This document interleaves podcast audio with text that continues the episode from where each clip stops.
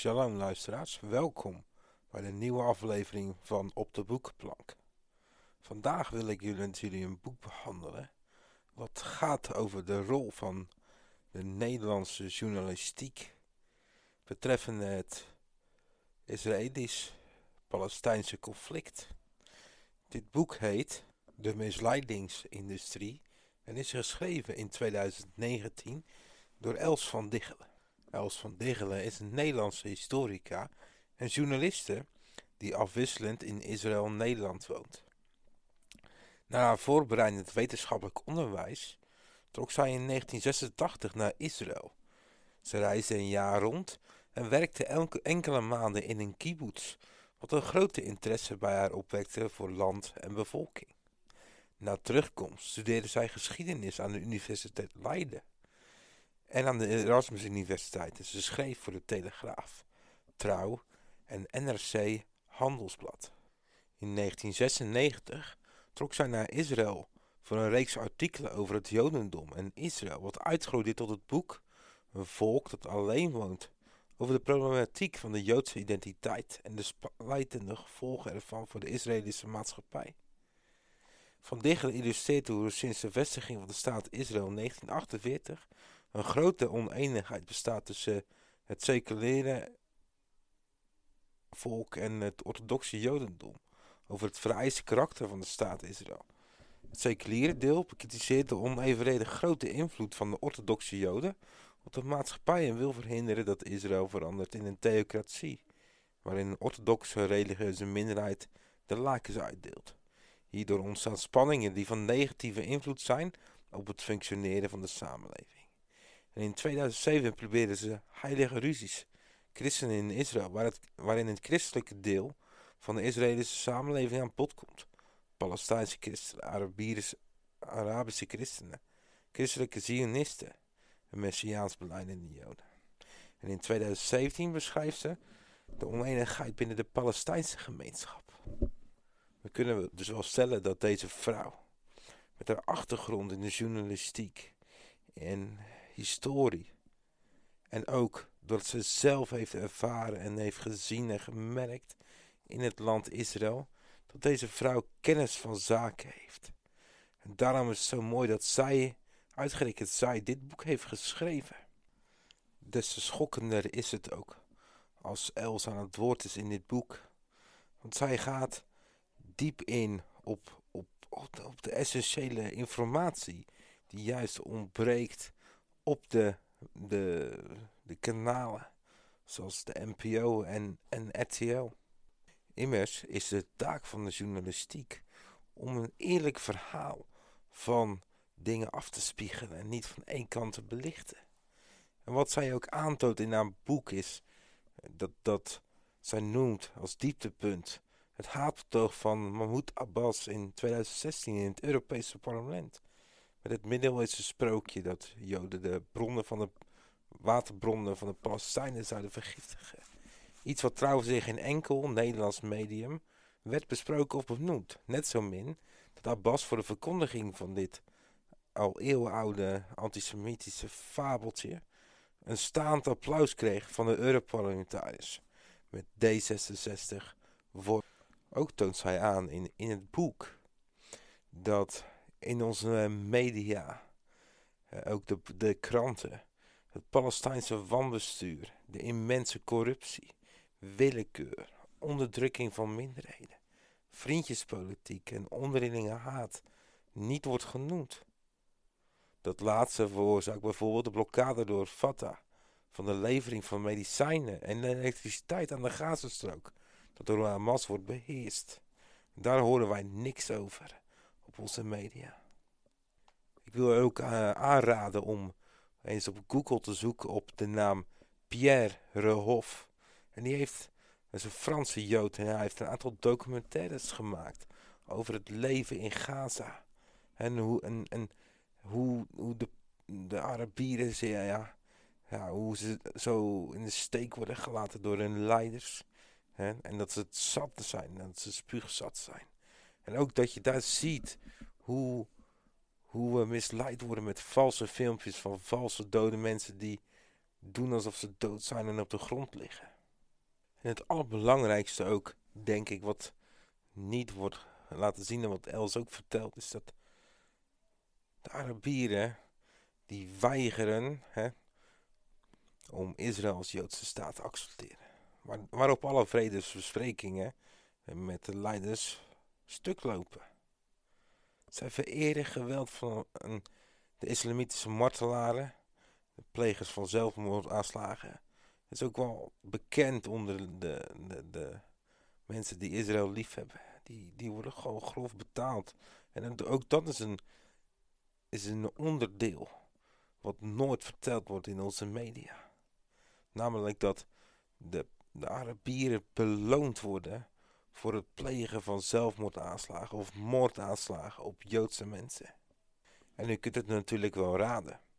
Als de media dit wel eerlijk zouden weergeven, dan zou Israël niet zo eenzijdig de schuld krijgen. In, in de volksmond, maar ook niet in de, op hoger niveau. Maar de berichtgeving wordt volledig vanuit de slachtofferrol van de Palestijnen. De Arabieren, beter gezegd, besproken.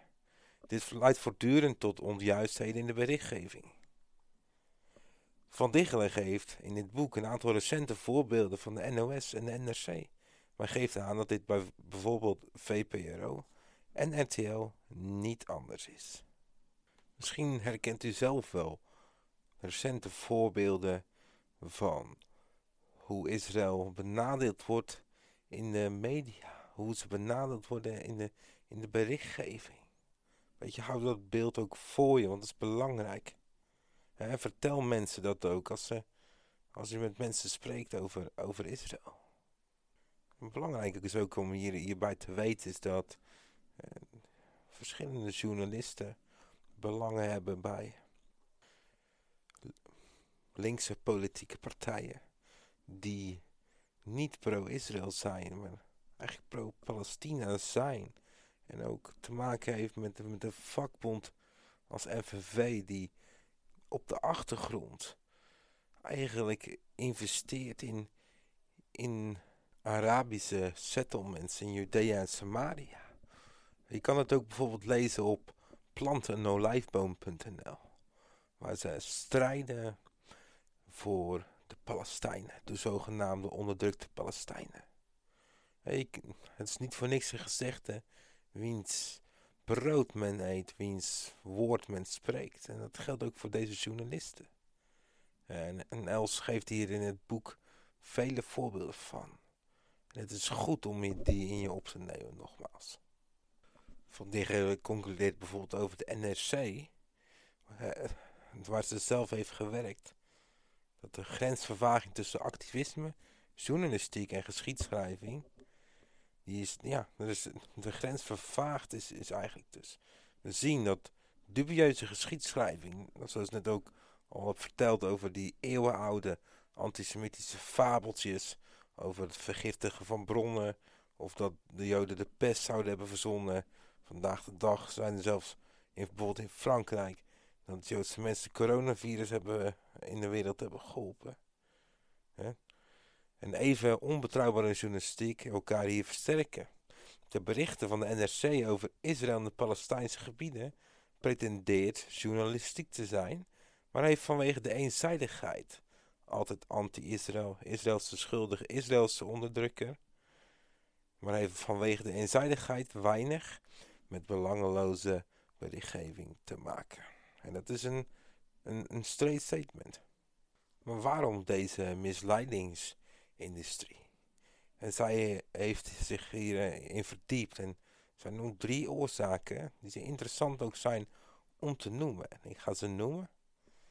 De eerste twintig jaar van het bestaan van Israël werd juist overtrokken positief bericht. Dit kwam voort uit de wens om naar de, de Shoah, de Joodse, Joodse gemeenschap in een positief daglicht te zetten. En het Joodse volk. Als reactie sloeg dit daarna om in het tegendeel. Nog een interessante reden die zij noemt is dat in de jaren 70 het anticolonialisme van de jaren 70 dat de pro-Palestijnen goed wisten te bespelen en dat daarom een andere tendens ook is gekomen. We wilden af als wereld van kolonies, zogenaamde kolonies. En een derde reden die zij noemt, dat is de betrokkenheid van Joden. Er wordt sowieso te overvloedig over Israël bericht, vergeleken met andere conflicten. No Jews, no, no news, schrijft zij. Waarbij geldt als Joden tussen haakjes fout blijken te handelen, hoeven Europeanen zich niet meer schuldig te voelen over twintig eeuwen van antisemitisme en vervolging in de naam van Christus. Deze redenen maken samen met het, het eeuwenoude antisemitisme, wat telkens weer de koppel speelt, een gevaarlijke mix. Maar ten diepste gaat dit om, om jaloezie wat zij aantoont. Want Israël heeft een transformatie ondergaan. Ze zijn geboren als natie in één dag in 1948. En onder het motto van dit nooit meer hebben ze een krachtig land gebouwd met een krachtige economie. Maar bovenal de beste leger van de wereld. En dat maakt mensen bang. zijn mensen bang omdat Israël Europa is voorbijgestreefd. En dat ook een reden is waarom ze zo afsteken tegen Israël. Je kunt zeggen dat ze misschien tussen haakjes slachtoffer zijn geworden van hun eigen succes. Maar we kunnen dus ook stellen dat dit boek een, een enorme aanrader is voor mensen die zich meer willen verdiepen in hoe het nou werkt, hoe het nou achter de schermen werkt, hoe de, hoe de touwtjes worden getrokken als het gaat om Israël. Als het gaat om de rol van onze, onze nieuwskanalen richting Israël. En hoe we het om kunnen draaien. En dan wil ik je ook aanraden om dit boek ook met andere mensen te delen en het te bespreken. Waar wij de fout in zijn gegaan. En we ook oproepen om te bidden voor deze nieuwskanalen. We bidden voor die redacties, vader, dat ze eerlijk over uw volk en over uw land, want het is uw land, mogen spreken. In de naam van Yeshua. Ik wens jullie een fijne week en tot de volgende keer.